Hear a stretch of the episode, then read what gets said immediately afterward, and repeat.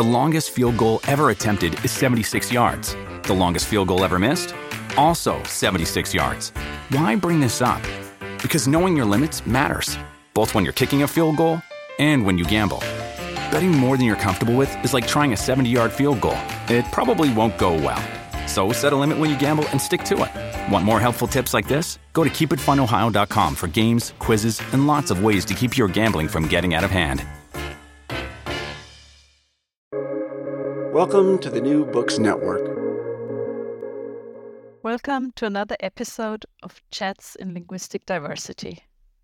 My name is Ingrid Piller, and I'm Distinguished Professor at Macquarie University in Sydney, Australia, where I lead the Language on the Move research team.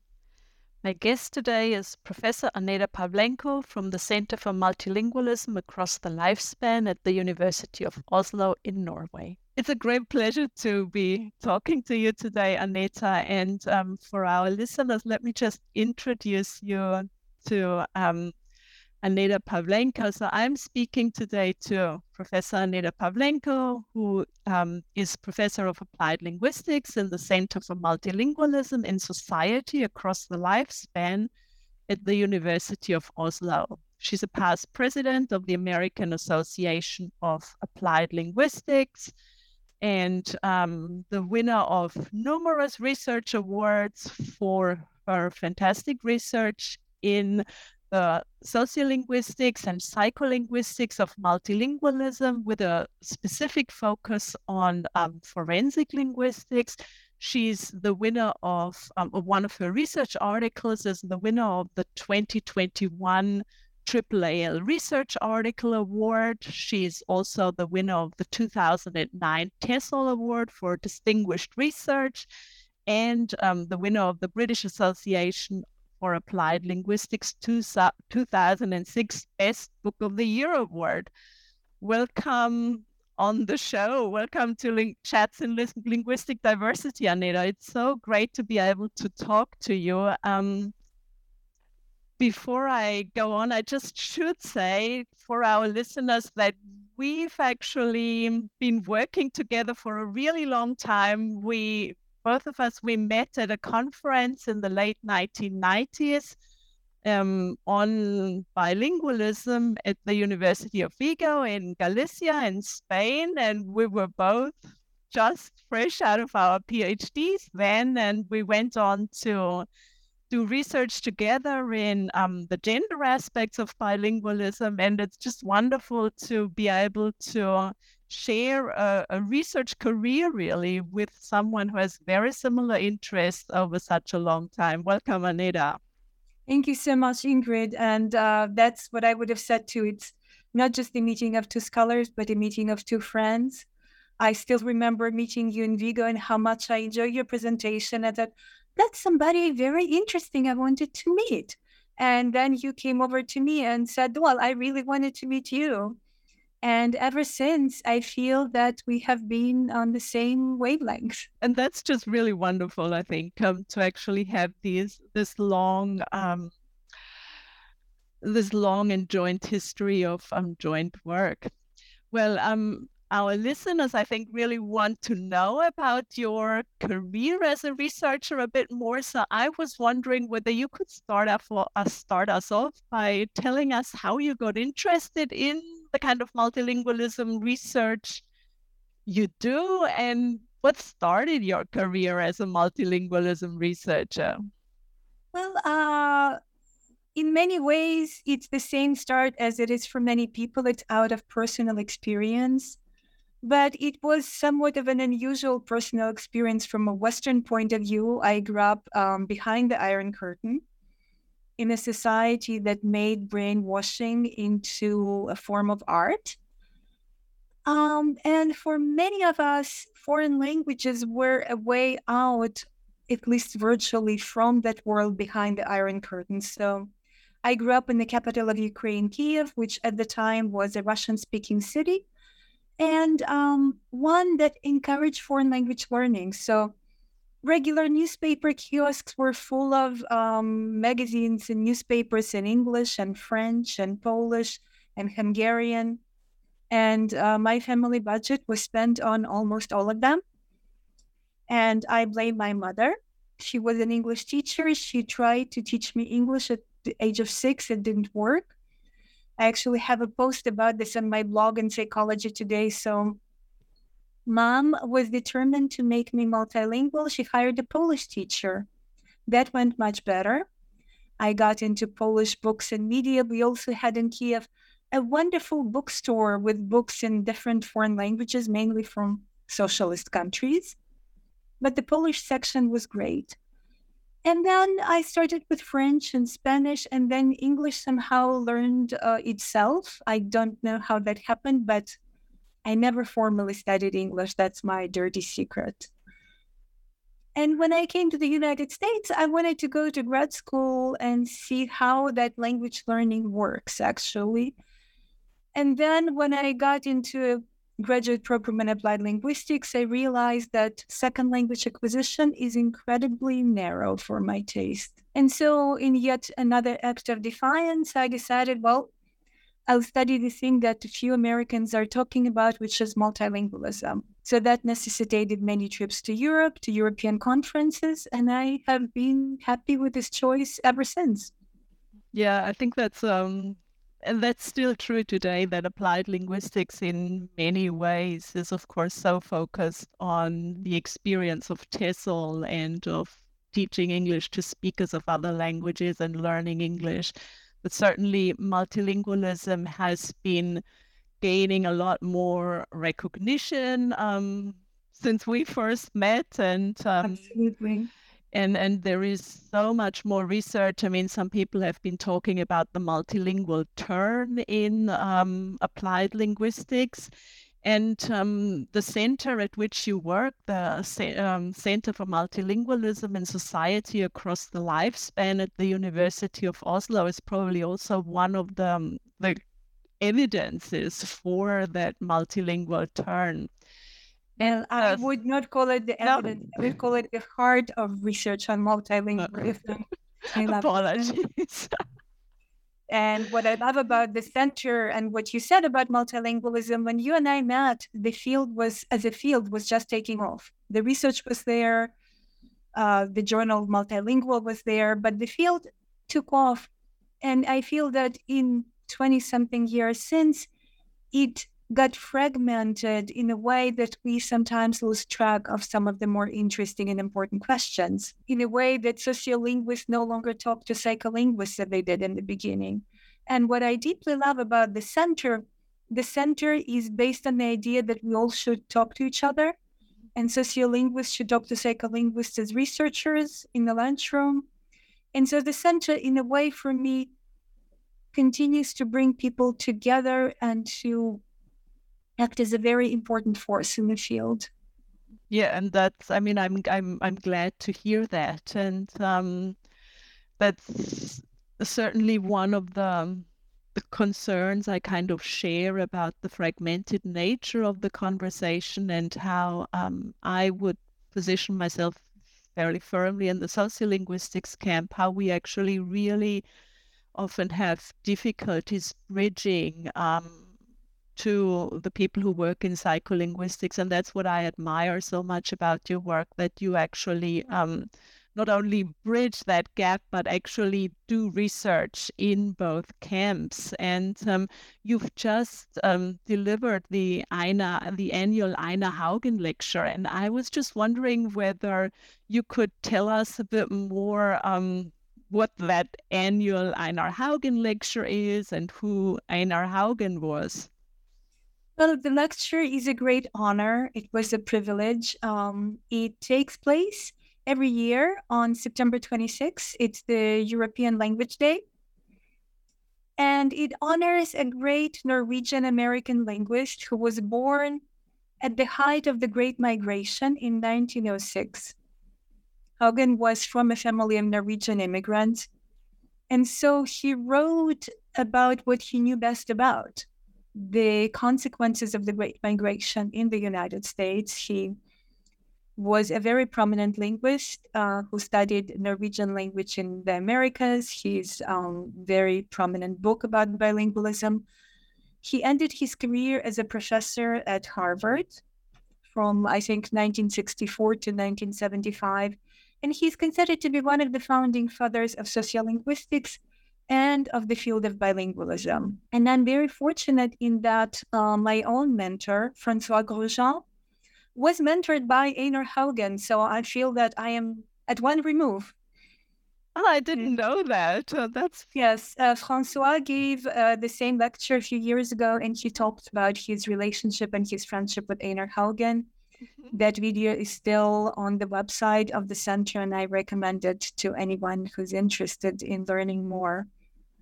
And that I think that's so interesting actually all these kinds of familial relationships almost all these mentoring relationships across generations. And it's really an important uh, that's important to know also how conversations and debates in the field are shaped. And i'm just always fascinated by um, these kinds of personal relationships that influence our research so much. Um, Absolutely. And if any prospective graduate student is listening, I would say that the history of the field is something that needs to be written. The social history of the field should be written now. Well, so many people who started that bilingualism, multilingualism out as academic field are still alive. They can be interviewed. And I, for one, would love to read something like this. Mm-hmm. Yeah, and someone else could interview you again. Um, uh, I wasn't the one who organized it. I was a young junior scholar at the time. Aneta, um, in your lecture, you've been talking about multilingualism in history, and um, we often hear that you know we live in a super diverse world and that the world has never been so multilingual as it is now. Um, so you've been addressing that question in your Einar Haugen lecture, and I'm wondering, is it true that we live in the most multilingual of times ever? Um, I could just say no and move on, but um, let's start with the term multilingual right? It's a very interesting term because it's open to so many different readings. What is a multilingual city? Luxembourg, Montreal are multilingual because their residents share two or more of the same languages. The residents are multilingual. But the cities that are vying for the title of the multilingual capital of the world are places like New York and London and Sydney and Melbourne, where the elite is unapologetically monolingual uh, with the exception perhaps of Boris Johnson, who likes to recite things in ancient Greek. And uh, they share a single lingua franca. So you can be multilingual if you residents speak many languages, or you can be multilingual at the expense of the many, many languages spoken by other people. And um, if that is your definition of linguistic diversity, then uh, some cities have become more diverse, true. If, however, we take linguistic diversity a little more seriously, even without agreeing on a definition of language that no two linguists can ever agree on, and we think about the repertoires we call languages around the world, then everybody's in agreement that linguistic diversity is on the decline. The many endangered languages, they are dying every day, while lingua francas are gaining more and more speakers. So in a way, multilingualism and linguistic diversity are whatever you want them to be. Mm-hmm. If you want to see your world as endangered in terms of diversity, you see that. Mm-hmm. If you want to see Western cities are more diverse than ever, then that's what you see. But I would never ever make any conclusions about the state of the world um, based on the state of a few Western cities because um, just because that's where the influential linguists live. I think it's a very self serving dogma that is perpetuated uh, by linguists because it serves them well, but uh, for no other reason. It's self evident, it's cliched. Yes, there are more immigrants, but um, what does it mean for our linguistic repertoires? Nothing. Mm-hmm.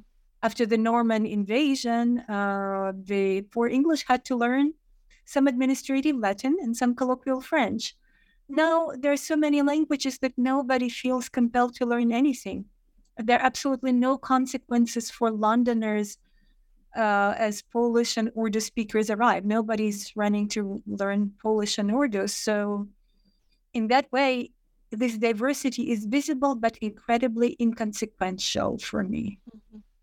Yeah, I think you're making so many important points. And, you know, I wonder even about um, the fact that multilingualism and linguistic diversity has increased. Yes, of course, it has increased because, um, you know, human, the number of humans has increased so tremendously on the globe. So there are just so many more people. And that means, of course, also there are many more migrants and whatever. But has that changed? Um, proportionally in any way. I think you've just made a very convincing argument that actually um, it's kind of a cliche that allows us then to merrily go on monolingually in in Western English speaking countries in particular and kind of um, you know continue with English while we pay lip service to um, linguistic diversity. Um, I was wondering whether you could make... I could add one more thing before we move on. Um, in the lecture, I was talking about language and migration and mobility, which have all become cliches, the words we use in different ways. And I just read uh, the Routledge Handbook on Migration and Language and Migration.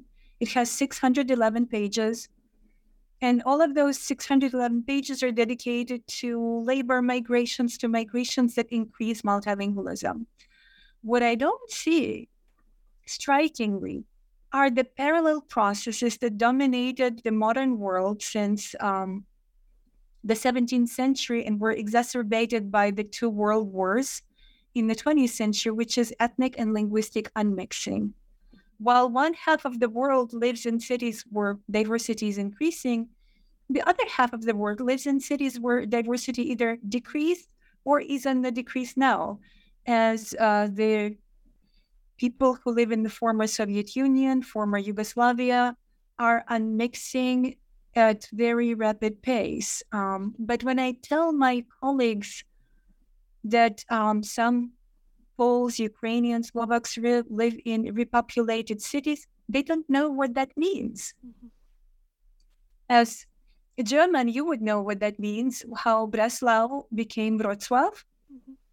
Mm-hmm. Yeah, look, I mean, I think um, the history of the 20th century is exactly the history of unmixing. It all started with the First World War, and um, for Central Europeans and um, uh, you you from behind the Iron Curtain. I grew up on the on the other side of the Iron Curtain, but certainly for um, Germans, as you say, um, the the unmixing that took place both through um, the Holocaust in particular and um, and and then also the aftermath of the Holocaust and the massive refugee streams that followed the Second World War. Uh, you know, are just still very present, but still, but at the same time, once we then come to our linguistic research and our education research and talk about migration today, it's kind of like there is this disconnect that we forget about this history or we don't see a connection between the history of the first half of the 20th century and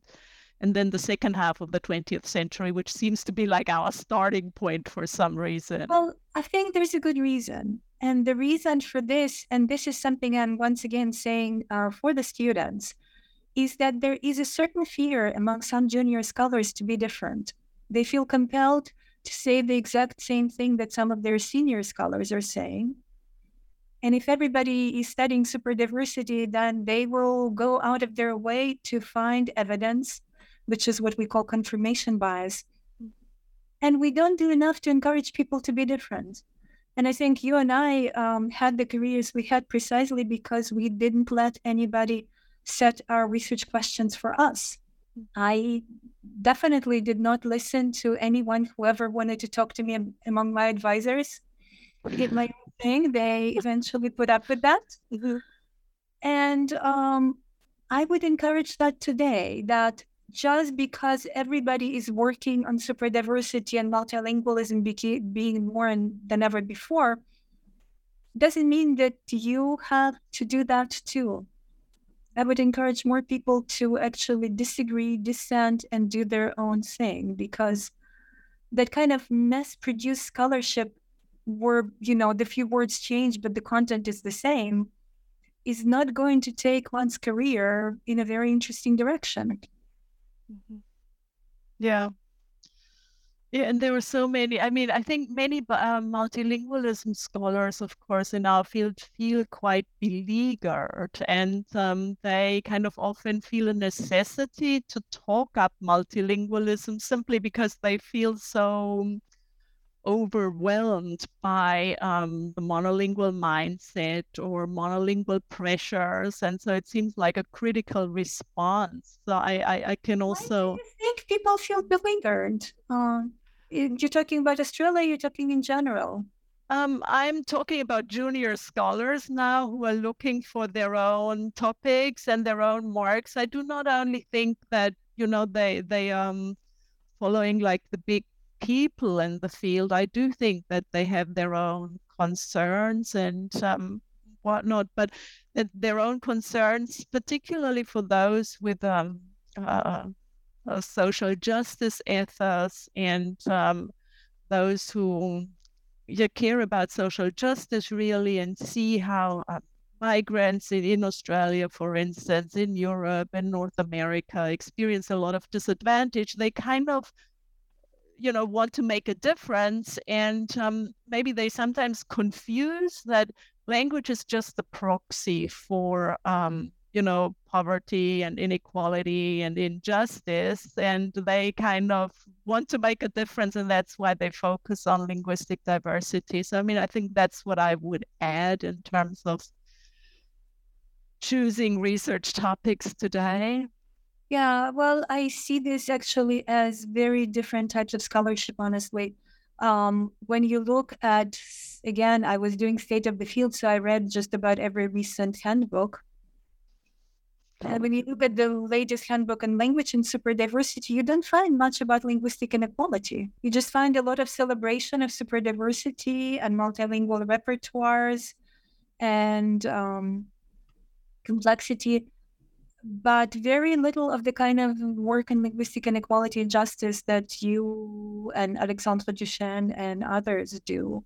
So to me, these are once again diverging conversations. Yeah, that's true. And handbooks are maybe another story, but let's not get too gloomy and let's actually um, talk about one of your favorite multilingual polities in history, because I kind of want to get back to um, your mm-hmm. Einar Haugen lecture and to all your research about multilingualism in history. So I was wondering, could you maybe pick, and you know, I mean, this is a very difficult word, it's an impossible question, but could you pick maybe your favorite multilingual polity at some point in history and tell us a bit about it? Well, first of all, I just wanted to say that we're not being gloomy. The fact that everybody's walking in one direction means that there are wonderful opportunities now for junior scholars to do things new and different. That to yep. me is a great positive. What I try to do in my Einar Haugen lecture is to identify many, many gaps and lacunae that still exist and um, they exist in the modern world just as much as they exist in history. So, for example, there is no one book on the language policies and management in the Ottoman Empire. Perhaps because they never envisioned the idea that languages could be managed. But so be it. if I were to choose where to live um, in the Middle Ages, being oh. Jewish and being female, I thought about that, and I would probably pick one of two places. Um, if I wanted a warmer climate, I would go to Norman Palermo. Everything I know about Norman Palermo comes from the books by two wonderful historians, Jeremy Johns and Alex Metcalfe, and from my visit to Palermo. And um, it has one of the most interesting and to me least known um, multilingual polities, the Norman Kingdom of Sicily. Aneta, can you just tell our listeners, because many of them will not actually know um, maybe where Palermo is, and, and certainly not what okay. Norman Palermo was. So I'm getting there. So Palermo is a city in Sicily, famous today mainly as being the hometown of Sicilian mafia. Mm-hmm. In 1072, it was a Muslim city taken over several centuries before by Arabs, and it was the first city that fell to Christians two brothers named Guiscard. Uh, one of them died soon after.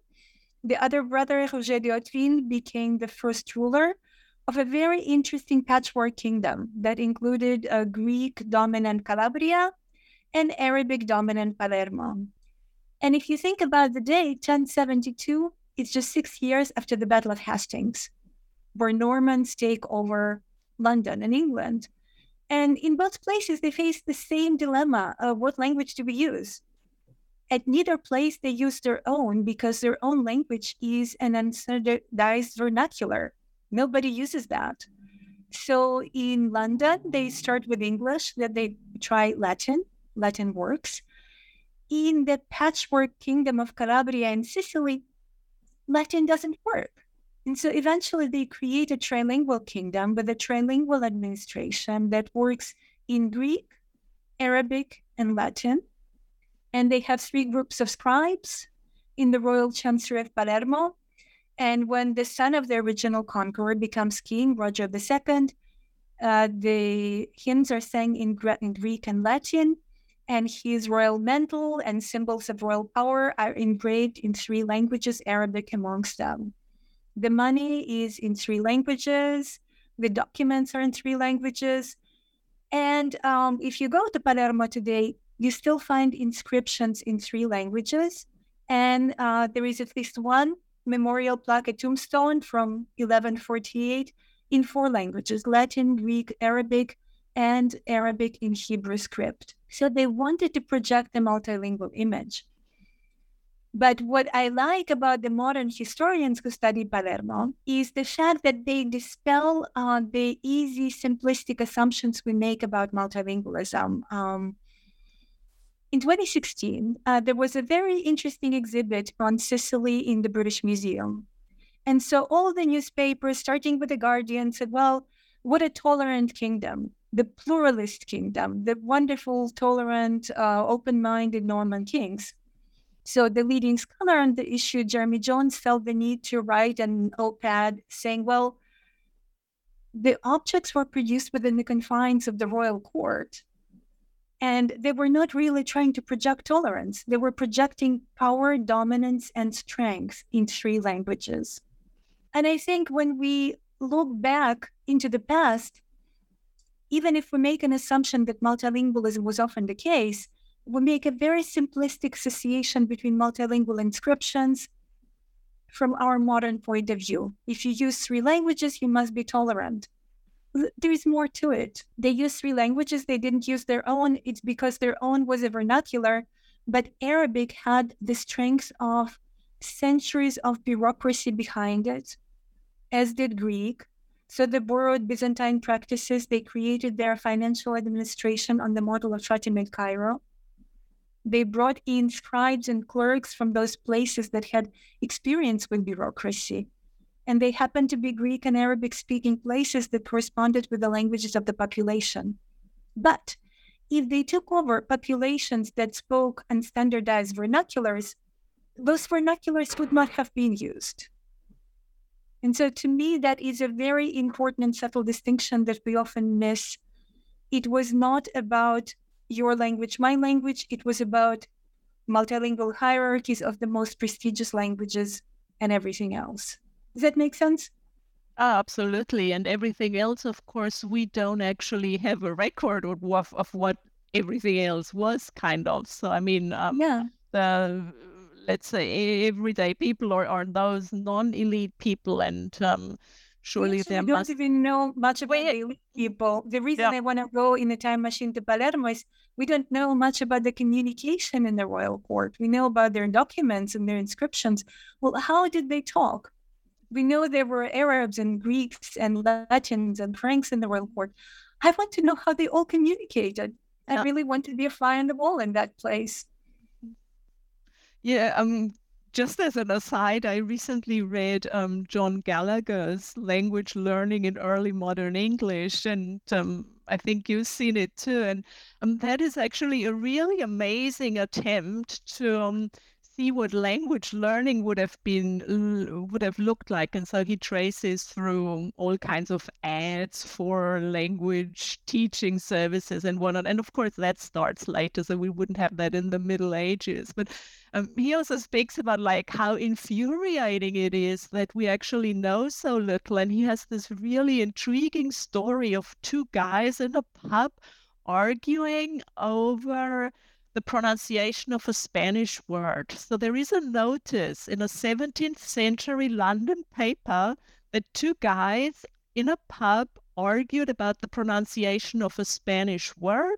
One of them drew a sword and um, injured the other fatally, and then um, the, the the one who um, uh, the, the murderer was then actually found guilty of uh, murder and, and was hanged.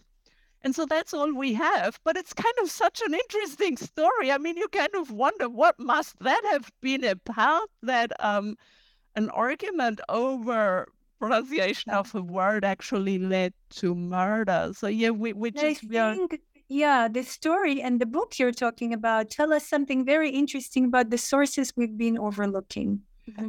But one of the reasons why we don't know more is not because there is not enough information, it's because we didn't look at all the right places. Mm-hmm. If you look at the history of the field from the 19th century on, even multilingualism has traditionally been studied in literature because, of course, we privilege literature. It's so important poetry, code switching in manuscripts.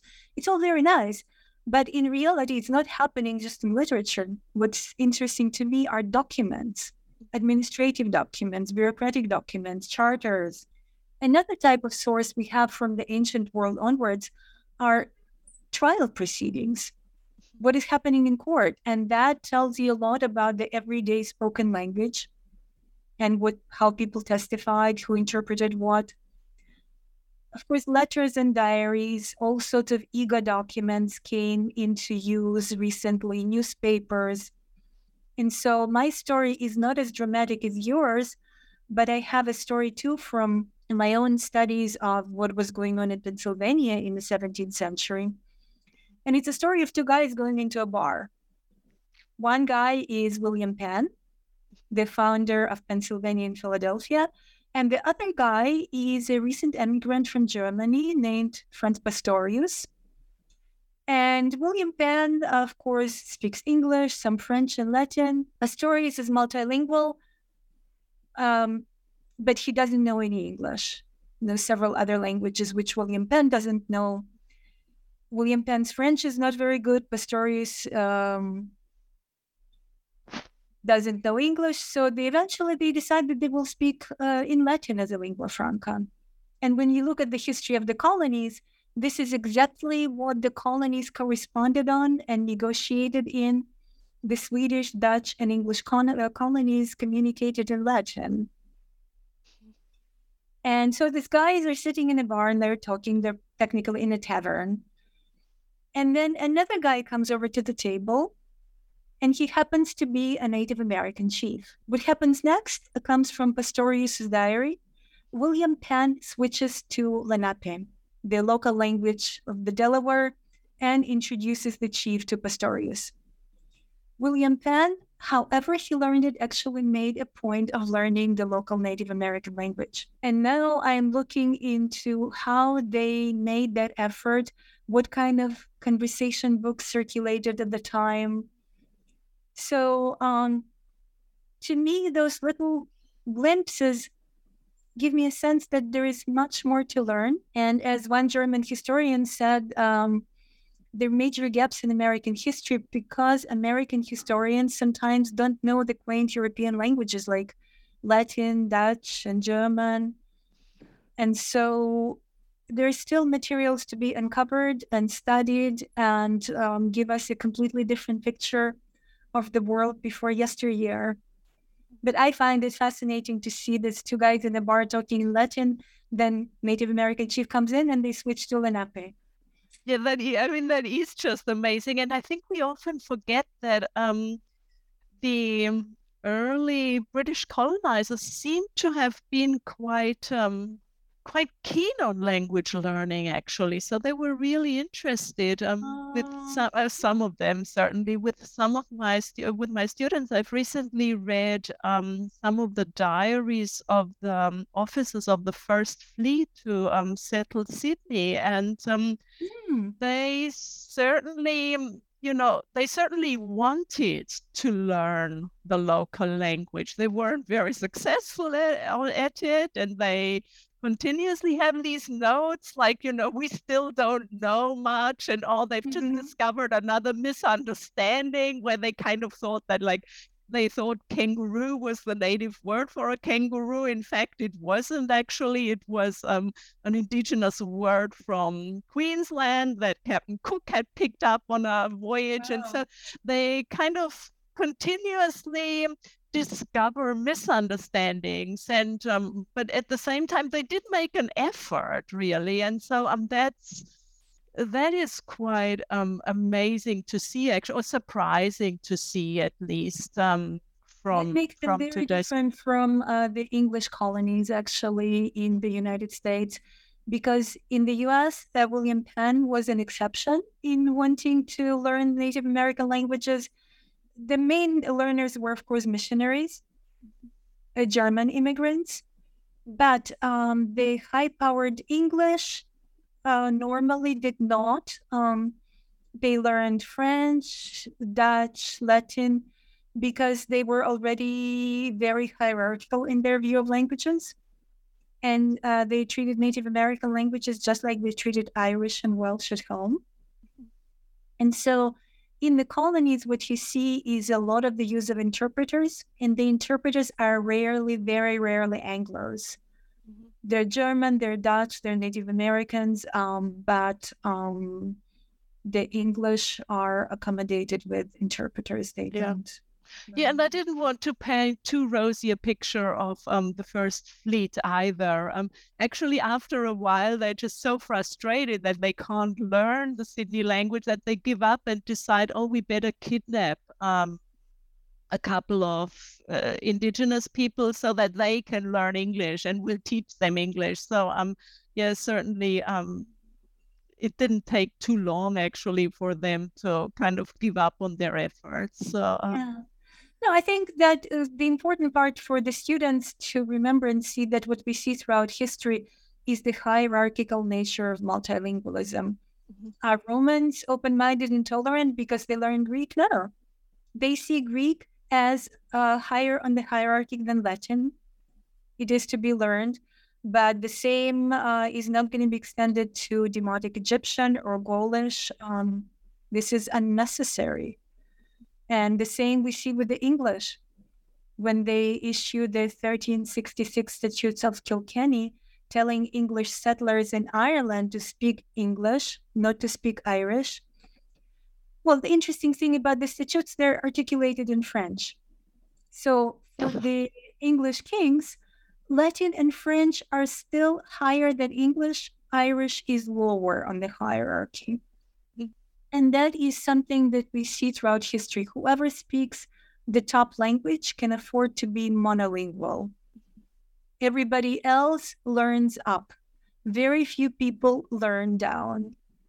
And even fewer people are not aware of what the hierarchies are.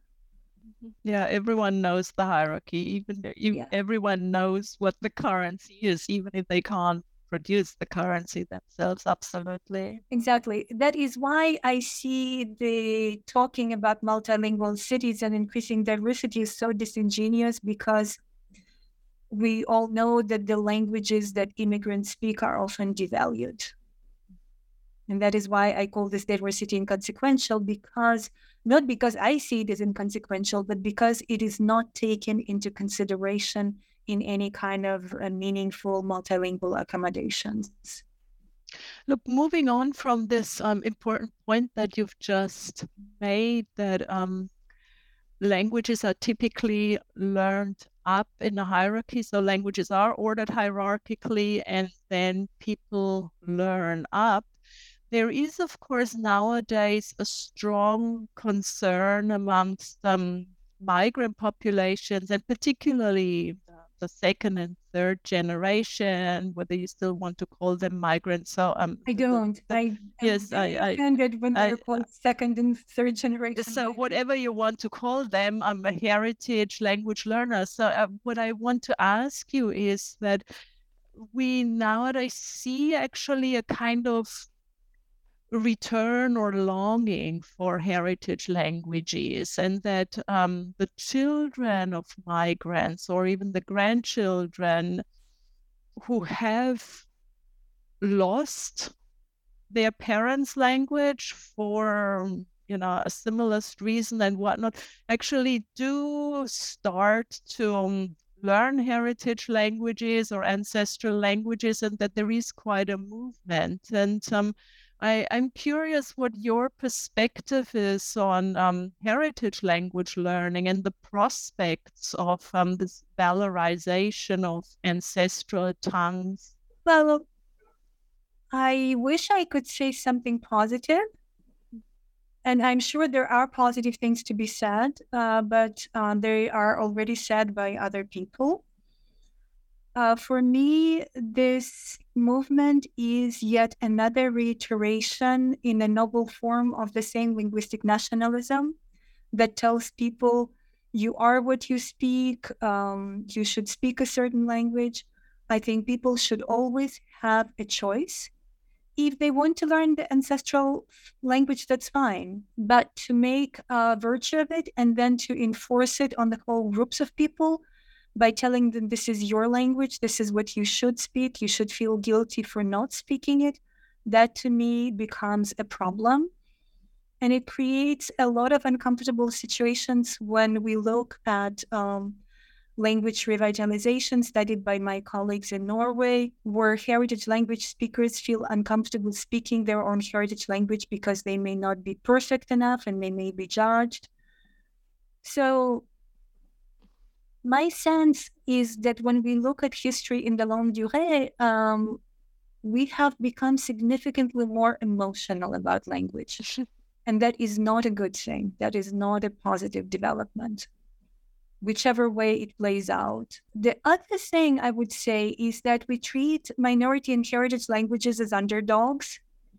And we always feel sorry for speakers of certain types of languages over speakers of other types of languages but once again, when we look historically, we see that when the tables turn, former speakers of a minority language are just as happy to oppress somebody else. That is why I like using um, the Austro Hungarian Empire as uh, one of the most important examples because there we see Hungarians who use Latin as their administrative language and the language of debates in the parliament in the 19th century, they eventually realized that uh, perhaps they should be using Hungarian. They start doing that, but they're in a minority in their own uh, land. So they impose Hungarian on everybody else. They try to Magyarize Slovaks. Slovaks are oppressed, they're unhappy, um, they develop their own national movement. Eventually, the empire falls apart. Slovaks reunite with Czechs, form Czechoslovakia and then feel oppressed by Czech to the point that when Hitler comes to power and World War II begins, um, the leader, the prime minister, and the president of Slovakia put Slovakia under the protection of the Third Reich and solve their diversity problem once and forever by deporting Czechs, solving the Jewish question, from being uh, less than 30% in their capital of Bratislava, they move up eventually to 90%. But it happens at the expense of extermination, expulsion, deportation after the war. And to me, every time um, this kind of turning of the table happens, it's at a terrible price. And I'm not sure having a unified linguistic public place is worth this kind of price. I may be accused of imperial nostalgia, but um, I think there is something to be said about learning to live with people different from you. And I think that a unified linguistic marketplace does not solve the problem as seen in the United States, where we all speak the same language, but we all wish to unmix. And we would like to create two countries, one Republican, one Democrat, so we don't have to face each other. How far do we take the unmixing process? Yeah, that's true. And um, at the same time, I guess that brings us to this question: so how um, you you've spoken so eloquently about the relationship between language and power and that we really need to be much more clear-eyed about um, power relationships and how language is kind of ancillary to power relationships um, and that you know different polities govern the govern themselves in different linguistic arrangements but that doesn't necessarily mean that um, a multilingual polity is a more inclusive or a more egalitarian polity than a monolingual one. And of course the other the opposite doesn't hold either. But i guess what does that actually mean for societies like the us um, like australia uh, like other um, Western liberal democracies, and, and in fact, not only liberal democracies, many many countries, many polities today face this problem that they've seen the imposition of um, monolingualism, and now we actually see um, lots of minorities who have been disadvantaged and discriminated against, um, you know, seeking their just place. And um, language becomes one of the one of their rallying cries. Um, how how do we kind of deal with those or, or what kind of suggestions do you have? And, and are there any lessons also from the past to be learned from minority languages actually becoming beacons of the fight against oppression? Well, I'm always skeptical about learning lessons from the past. Um, I think we there are things we can think about, but we all live in unique historic moments. And um, when we look at the ancient world, uh, there is not much we can learn because if you look at Ptolemaic Egypt, if you look at medieval kingdoms, they all had something we have no longer access to they were very laissez-faire when it came to governing. Um, they gave community, they gave cities Magdeburg rights. They have community self-governing privileges. So, in ancient Egypt, Egyptians, Greeks, and Jews all had access to their own courts in their own language. Um, so did the inhabitants of uh, medieval Castile. So did the inhabitants of the Grand Duchy of Lithuania. So each community, the small Armenian community of Lithuania, has its own court. The Jews have their own court. So language questions do not uh, actually arise in this context when you have your own religious establishments, your own community governance. So it is because the nature of governmentality changed so drastically in the 19th, 20th century that we're now facing problems that we haven't faced before. Mm. Having said that, once again, I think that Austrian part of the Austrian-Hungarian Empire has tried to solve these problems and had uh, a variety of multilingual accommodations that modern so-called liberal democracies can only dream about. And it's deeply surprising to me that no textbook on multilingualism ever talks about the multilingual accommodations of the Austro Hungarian Empire or the former Soviet Union that had an amazing system of multilingual education. If we were to learn lessons from history, they wouldn't be from medieval kingdoms, but they would be from our own predecessors in the 19th and 20th century. And my fear is is that um, linguistic nationalism makes um, is impossible to. Mm-hmm. And that even if we were to implement uh, these uh, measures, which I doubt we will, we will find that our struggles will be fought on different terrains. I do think, as a professional, as um, a forensic linguist, that we do need a set of accommodations to ensure political and social inclusion. But I see a major difference between inclusion and equity and equality. I don't know whether we can ever arrive, uh, at least in our own lifetime, to live in a world that is equal for everyone. And if we are, I'm not convinced that um, just linguistic accommodations will get us there. Mm-hmm. Yeah, these are big questions. And you've just mentioned to maybe bring this back to research again, you've just mentioned your own forensic linguistics research. And I was wondering whether maybe we could round this off um, or round this conversation off by speaking a bit more about what you see as the current challenges for multilingualism research, be it in forensic linguistics, be it, be it in, at the intersection of um, psycho and sociolinguistics. So, what would you identify as the key challenges? And you've spoken about potential grad students listening to mm-hmm. this. Um, where are the interesting PhD topics that we need to be addressing? Plenty of PhD topics, uh, but I think there are also bigger challenges that haunt all of us.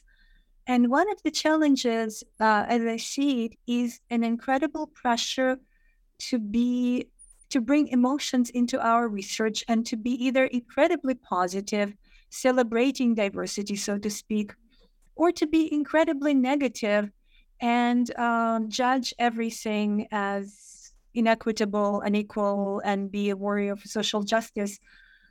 Um, I may be a little old fashioned, but I think there is still room for good old um, old fashioned research to just research the movement is not unique to our own field in psychology because there is now a branch called positive psychology. I don't know what that is and why we need psychology that's not psychology but a positive psychology, but so be it. I do not wish to have positive linguistics. I think it won't be long. I'm sure it already exists. Probably. I am. I'm suspect we would lose a lot of rigor if we did have. Um, and I also am always concerned about simplistic assumptions. And one of those assumptions I see in my own work is that um, somehow interpreting is uh, in service of justice. Yes and no. Legal interpreters, court interpreters, it's a profession that existed, um, has been documented in Ptolemaic Egypt already. It existed in medieval kingdoms, it existed in colonial Pennsylvania, and it was always in service of the state. It still is it is naive to think that um, somehow we are warriors for justice. Um, if the accommodations were to exist, they would have to be on a different plane. Uh, my own work deals with um, trying to make sure that police interrogation takes into consideration the different backgrounds people bring with them, that people actually understand their rights. Um, and I work on that in the United States. I've testified in court, both um, on the side of the defense and the prosecution. It doesn't matter to me who I work for. It matters to me that I see a solid case supported by linguistic data. And um, I have also seen um, police officers and lawyers and judges who want the same better accommodations or more transparent system but the changes we want to see are not language changes per se, they're structural changes. They have to do with how you administer the rights. So, to give you a very simple example, and this is where some of the most groundbreaking work is actually taking place in Australia. And that's where I work with my dear Australian colleague, Diana Eades, on communication guidelines for communication of rights. Linguists, uh, forensic linguists in particular, have long assumed that we can create a wording that would be comprehensible to all. If you just simplify English enough, you can get to the point that it will be simple and comprehensible. Um, the study of mine that got the research award this year is an empirical study that shows that no matter how you simplify, there are words that have so many multiple meanings, like the word rights, that people will get it wrong. And sometimes people know all the meanings of rights, like right, left, right, wrong, they don't know the meaning of human rights, but they think they do. And so, what happens in many contexts that people think they understand, but they understand something very different from what is being said to them. They hear you have the right to have a lawyer present, and they hear what they actually hear is you have a right to a lawyer in prison. Mm-hmm. And they're happy to waive that right because it's a useless right. Just like sometimes they hear you have a right to talk to the president, mm-hmm. also rather useless. So, in a way, um, what we recommend in these guidelines, the point is not to translate, not to create simple wording, but to interact with people and do a dialogic delivery where you say, well, how do you understand this? Can you rephrase it in your own words? That to me is a more meaningful accommodation that language accommodations per se, translations per se, interpreting per se, is to ask how people understand something. Can they rephrase it? Can they answer questions? And I have seen that happen in at least one police interrogation that I just published an article about. That to me is the way to more equitable process. The equitable process for me is a dialogic, participatory, interactive process, not a process of creating more forms and more languages that may just promote uh, some of the misunderstandings and that we're so concerned about. Thank you, Aneta. I'm I'm I'm curious what your views are on um, on apps in this context, because of course the, the the the big topic now is of course our automated translation and artificial intelligence and whatnot. And um, recently in um, Western Australia, a, a, jurisdiction in Western Australia actually introduced um, a police app that provides some automated translation of um, maybe something like the Miranda warnings, and also uh, communicates that you know they ha- that they have the right to an interpreter in an indigenous language. And um, I'm wondering what your perspective, and, and, that's been celebrated as a major step forward. And it's a major I'm, step forward. I'm wondering what your perspective is. It was created in collaboration with forensic linguists. Mm-hmm. So I have trust in the process, in the system in this particular case, because it wasn't done by technology, it was done by and for humans. Mm-hmm. And in in broader terms, how do you see the overall movement? I mean, there is a lot of belief, of course, that um, automated translation will be able to solve all kinds of communication problems, be it um, in in the police system, in custody, in the law, but also related to well, other communication. a very simple question: You're married. I'm married. Do you ever miscommunicate with your husband? No, never. Of course, me neither. well, I think if we cannot solve uh, this problem completely with people we've known for 20, 30 years, we speak the same language, and we still don't always make the same assumptions, um, I think we're very far away from um, having any kind of technology that can solve this problem for us do you see a danger maybe? And i mean i guess that's that's what i'm worried about that it seems to me that the belief in automated translation actually creates new dangers and new pitfalls because um, we can then say oh but we've provided the translation. You know google app is a google translate plugin is on our website so it's super inclusive or um, whatever and um and and i think i mean there there are so many weaknesses there and as you say it completely cuts out this dialogic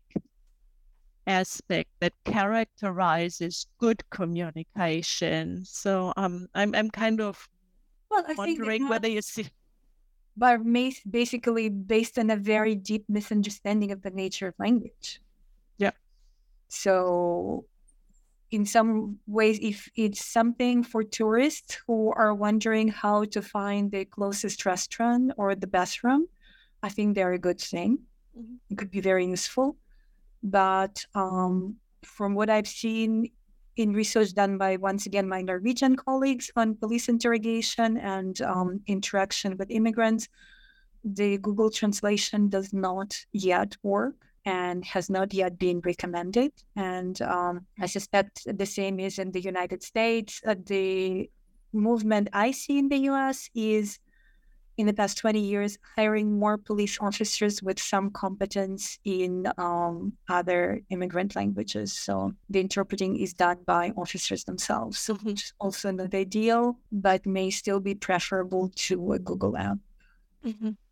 Yeah, it seems like, you know, at least a step in the right direction. I mean, one thing um, we worry about here in Australia is, of course, that there still is quite a discrepancy between um, the officers of the law who are much more likely to be white monolingual English speakers in contrast to um, the people who actually come in front of the law and, and you know interact with the law who are more likely to actually be from migrant backgrounds or um, people of color and so on and so forth.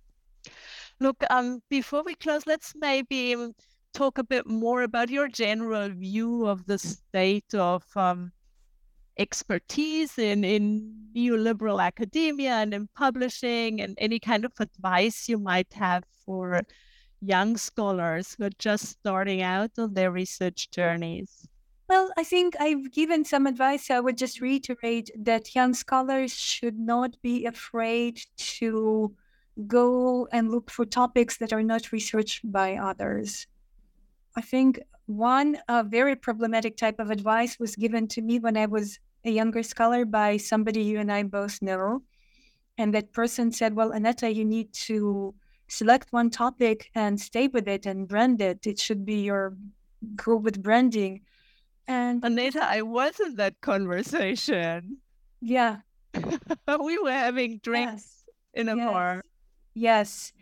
And I've always tried to do the opposite.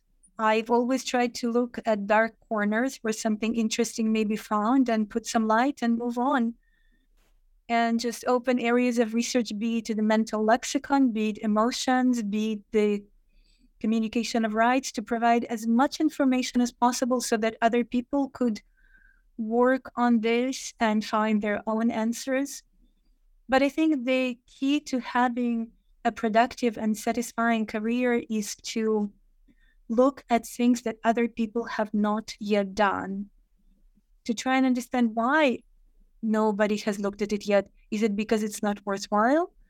Is it because people judge it to be too difficult? And then just go for it and worry later about how you might or might not brand your own work. To me, it's just such a problematic approach on so many levels. Um, but I think the field at large is hungry for something new and different. Despite uh, the great fragmentation we suffer, people also want answers to broader questions.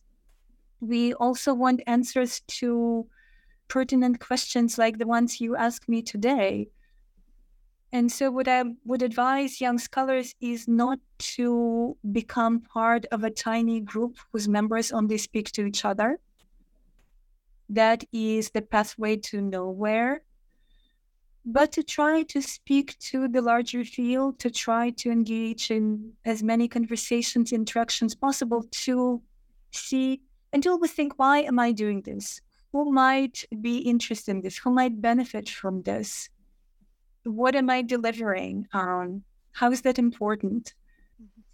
It just yeah, you've done fantastically. Oh, sorry to interrupt, but uh, you've done fantastically well. Mm-hmm. How's it? Yeah, go, go, go. Yeah, no, I, I was just going to say, look, I still, you know, I, I think you've done fantastically well, and I, I still enjoy reading every new piece of research that you put out because I learn something new, and um, that is actually a really rare thing I think, in a scholar that you can read their work over many years and um, you actually discover something new and exciting in it. I mean, I enjoyed reading the chapter that became this lecture immensely, and um, we've been, you know, we've been researching in the same space, and and we've been in an ongoing conversation over many years, and there's something new in there, and so that's just brilliant and wonderful. And um, so I wish there was more secret. of that.